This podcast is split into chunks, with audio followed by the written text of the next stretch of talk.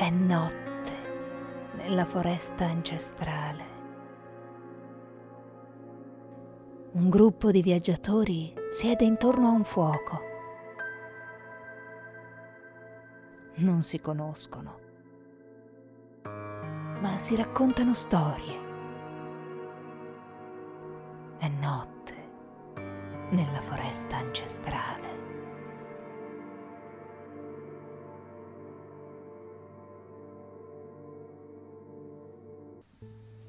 Solo perché scorro via non è che non mi importi di ciò che vedo, di ciò che sento. Io ascolto tutto, vedo ogni cosa e ogni cosa lascia qualcosa dentro di me. Non tutto va oltre.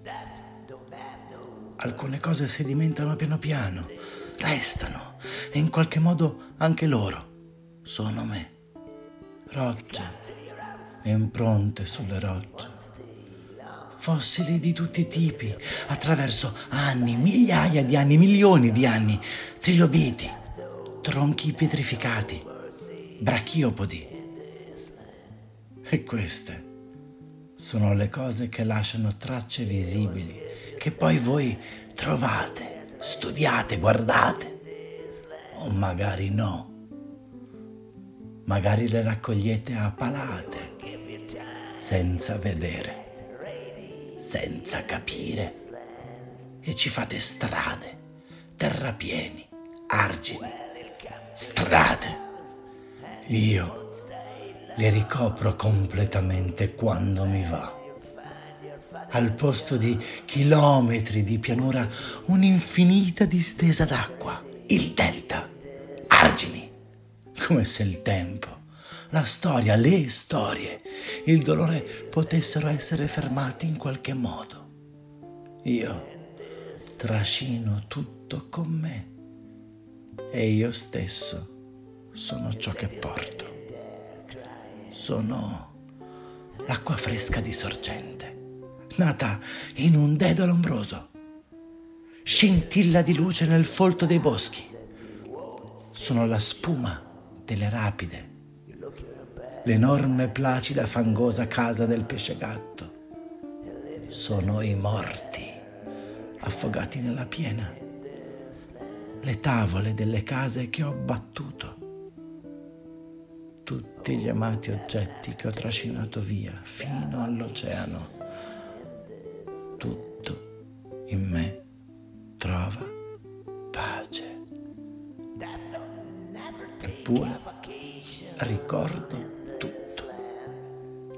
Le danze guerriere, il pianto degli schiavi, la fatica dei contadini, il silenzio della solitudine e anche i canti degli sciamani, dei felici, degli infelici, il suono dei tamburi, delle catene delle chitarre, dalle canoe, dei battelli a vapore, dei motori e il canto degli uccelli, le parole mute dei pesci le carezze delle alghe.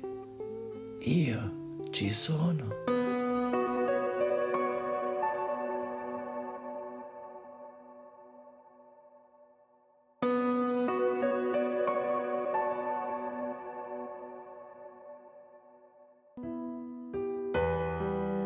Era il tempo migliore, il tempo peggiore, la stagione della purezza e dello squallore dell'umanità e della sopraffazione, dell'unità e della divisione. Catrina è un racconto di due città. La città alta, ordinatamente sfollata e intatta, la città bassa, devastata e affogata, il colore del disastro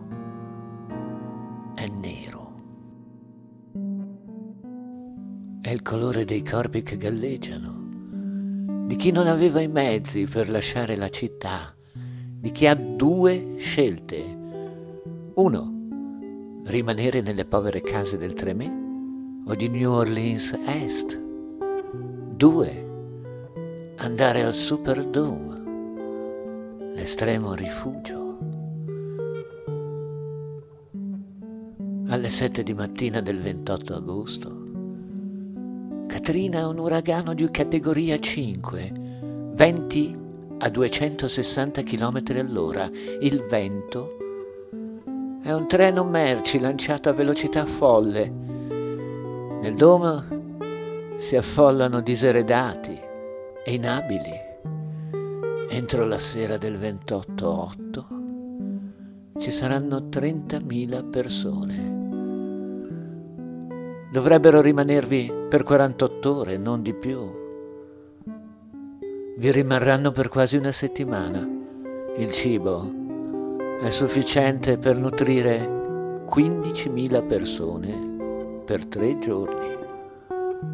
Il 29 agosto Katrina colpisce la costa con venti a 230 km all'ora. Alle 8 del mattino l'occhio passa a est della città, si crede che la città sia stata risparmiata. In tarda mattinata, tuttavia, l'acqua sta già oltrepassando gli argini. Il 29 agosto, 48 brecce negli argini che crollano. L'80% della città è allagata. Nelle aree residenziali 30 cm d'acqua, nella città bassa fino a 3 metri. Il dome trema. La tempesta apre una breccia nel soffitto, l'acqua entra, l'energia elettrica salta.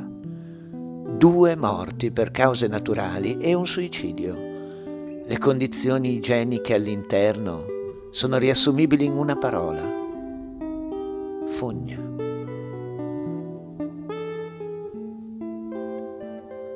La gente accetta il susseguirsi degli eventi dapprima con rassegnazione, poi la rabbia.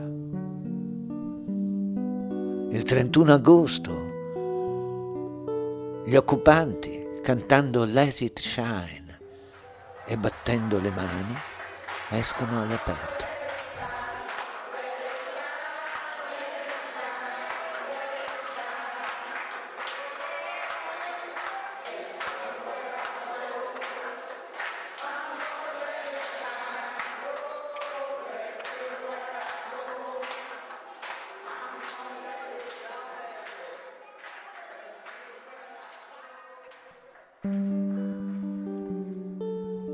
Fuori, un oceano ha coperto la città. L'interstate è chiusa, niente telefono né elettricità, metri d'acqua superstiti sui tetti. Fino al primo settembre i superstiti continuano a essere portati al Superdome. Poi, lentamente, l'evacuazione. Solo il 2 settembre Bush sbloccherà fondi e mezzi federali a seguito di una riunione con governatore e sindaco sull'Air Force One. Inizia a circolare un video in cui Bush, il giorno prima della catastrofe, viene avvisato che gli argini possono non reggere.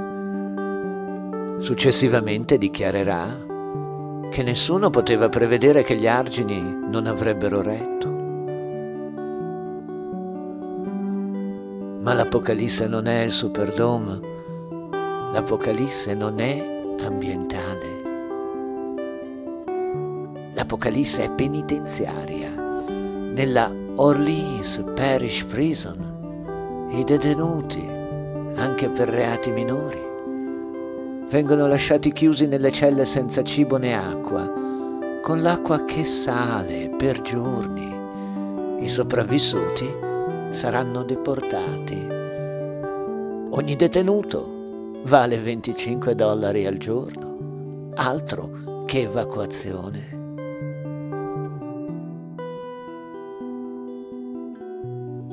L'Apocalisse è Gretna il primo settembre migliaia di cittadini attraversano il Connection Bridge per raggiungere l'altra sponda. Sull'altra sponda la polizia di Gretna, città confinante, È schierata sul ponte e impedisce il passaggio. Almeno uno sparo. La folla viene ricacciata a New Orleans a morire, ad annegare.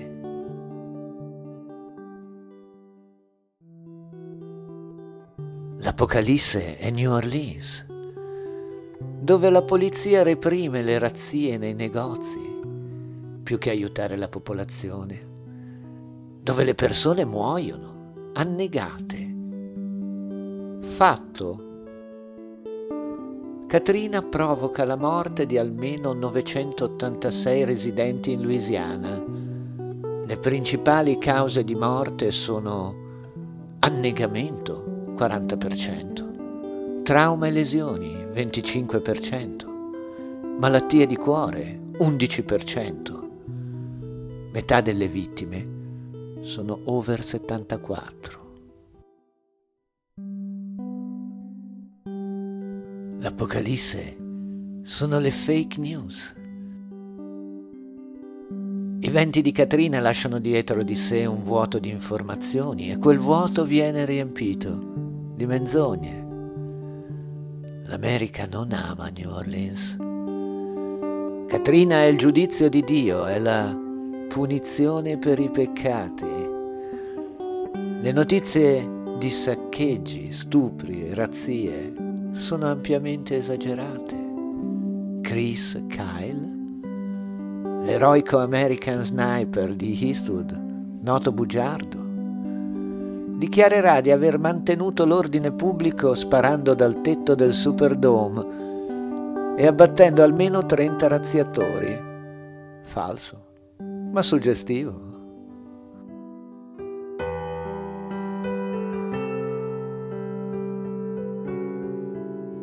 Won't bow, don't know how, recita una antica preghiera degli Indians del Tremé. Non mi inginocchierò, non so come si fa.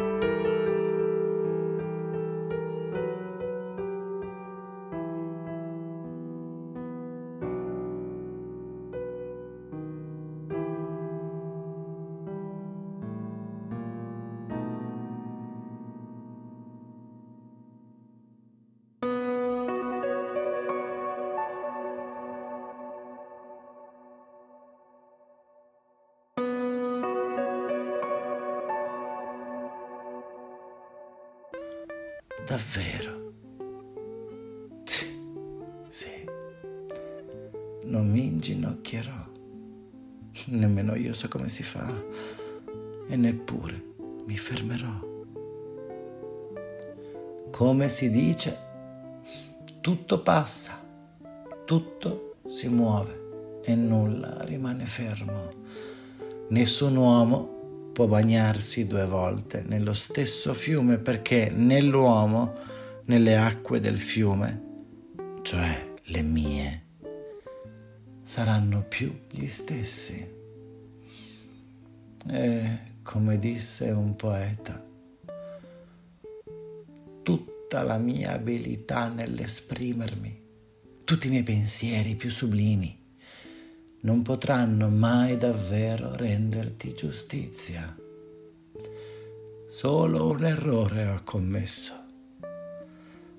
Sono rimasto in Mississippi un giorno di troppo.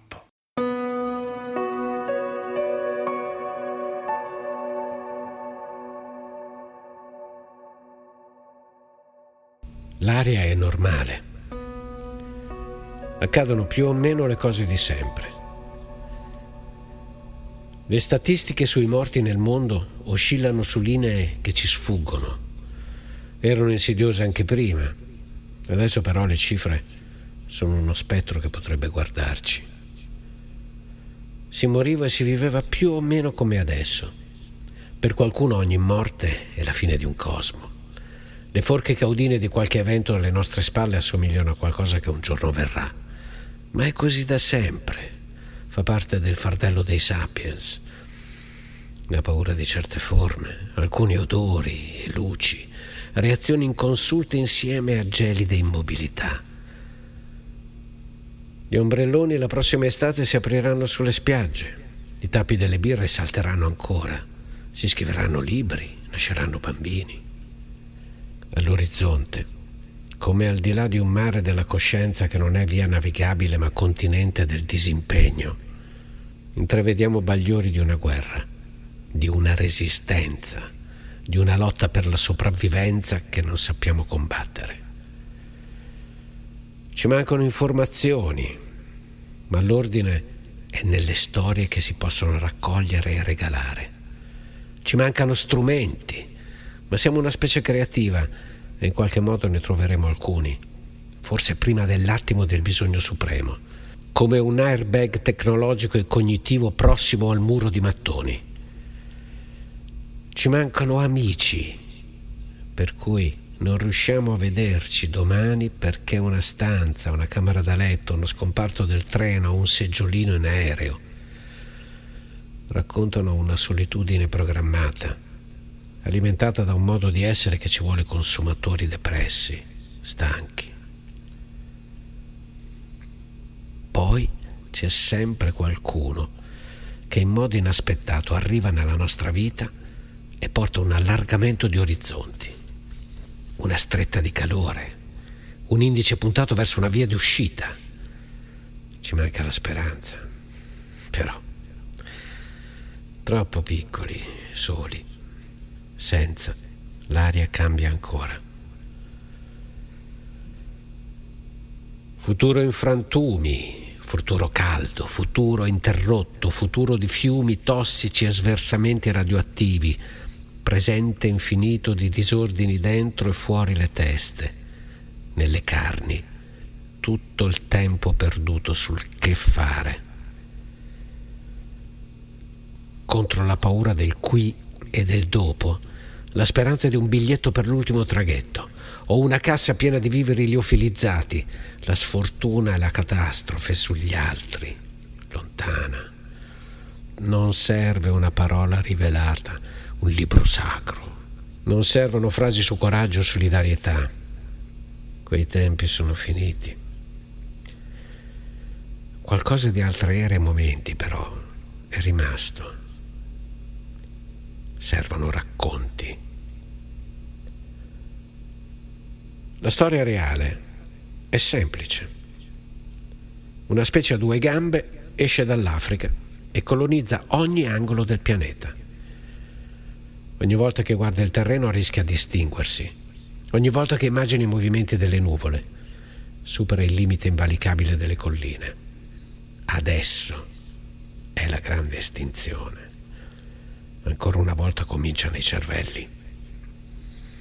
Adesso, intrappolati in giardini di rose e fontane, da mura e serrature e lazzi, mentre poco più in là qualcosa là fuori è già cenere e fiamme.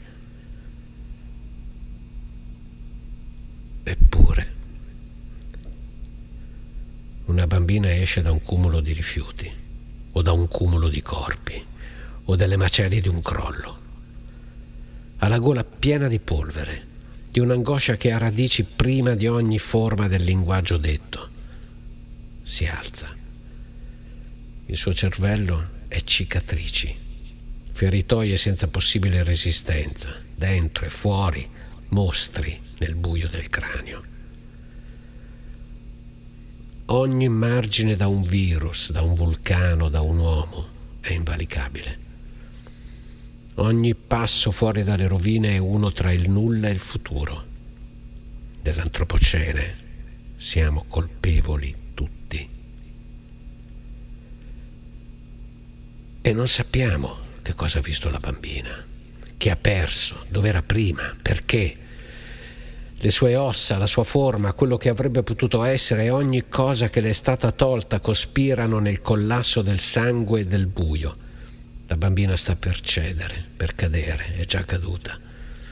Il marciapiede, la strada pacifica adesso è qualcosa in cui si rivela la linea nascosta di un mondo ostile. Ancora pochi attimi nello scorrere degli ultimi L'aria intorno è un muro, ma dentro non ha nulla della fortezza. L'abitudine all'essere salvati è un riflesso morto, una fine, una tra le tante, appena oltre la virgola e lo zero. Lacrime strozzate, pelle viola che si ritrae, il dolore è l'ultimo segnale del pianeta là fuori disperazione senza menzogna, ogni passo straziante, la sete disperata, un cenno verso l'ultimo sforzo nell'epilogo di tutti i dolori. C'è una bambina e ha sete, ma noi siamo lì, abbiamo dell'acqua e gliela diamo.